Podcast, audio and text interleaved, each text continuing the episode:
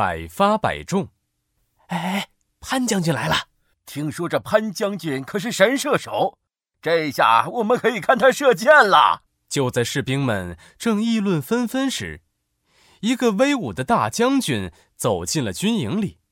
他就是楚国的潘将军。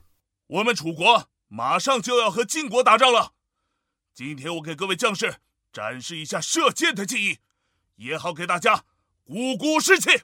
好，好，好，我们可以大开眼界了。潘将军要表演射箭了，我可不能错过。在士兵们的欢呼声中，潘将军拿起了一张雕花的弓箭。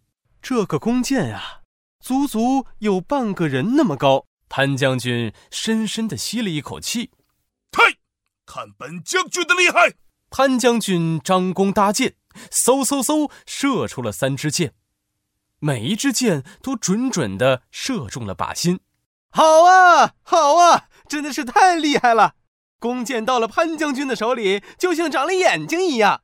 是啊，是啊，潘将军威武！潘将军威武！潘将军威武！围观的兵将们忍不住大声的喝彩。潘将军往人群里看了看，看到了一个人，他就是养由基，是楚国的神射手。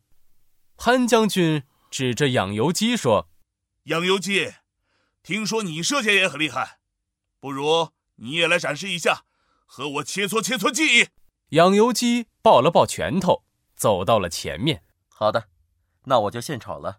养由基挥了挥手，让士兵们在柳树的几片叶子上标了个墨点。养由基大声地说：“我能在一百步之外依次射中这几片标着黑点的柳叶。”听了这话，士兵们炸开了锅。不是在吹牛吧？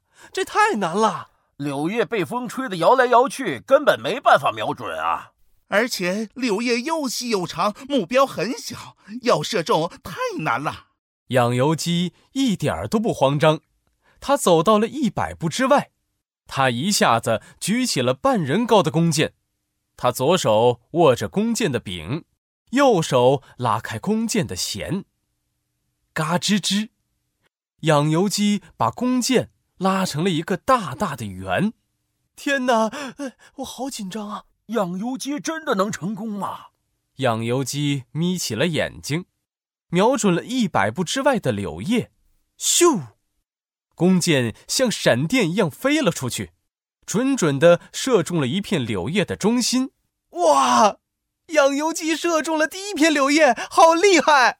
养由基又捻起一支箭，弯弓搭箭，瞄准发射，一气呵成。这支箭又射中了第二片柳叶的中心。这个时候，呼呼呼的刮起了大风，士兵们担心地说：“风这么大，柳叶到处乱刮，这可怎么射呀？”养由基望了望风。他捡起一棵稻草，扔在了风中。嗯，风是往那边吹的，我知道怎么办了。养由基矗立在大风里，他的眼睛像火焰一样盯着远处飘来飘去的柳叶。就是现在，养由基迅速弯弓拉箭，箭迎着风朝着前面飞去，咻咻咻，准准的射中了三片柳叶中心。养由基乘胜追击，连续射出了好几支箭，每一支箭都准准的射中了柳叶。养由基不愧是神射手啊！所有有黑点的柳叶都被他射中了，果然射箭技巧高超啊！潘将军也站了起来，鼓起了掌。好，好，好！养由基，你不愧是我们楚国的神射手，风这么大，你也能射中柳叶。你真是百发百中啊！本将军佩服，佩服。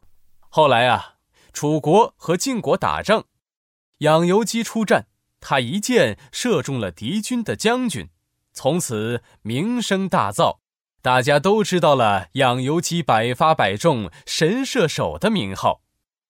成语“百发百中”出自《战国策》，指的是养由基射箭的技艺高超，从不失误。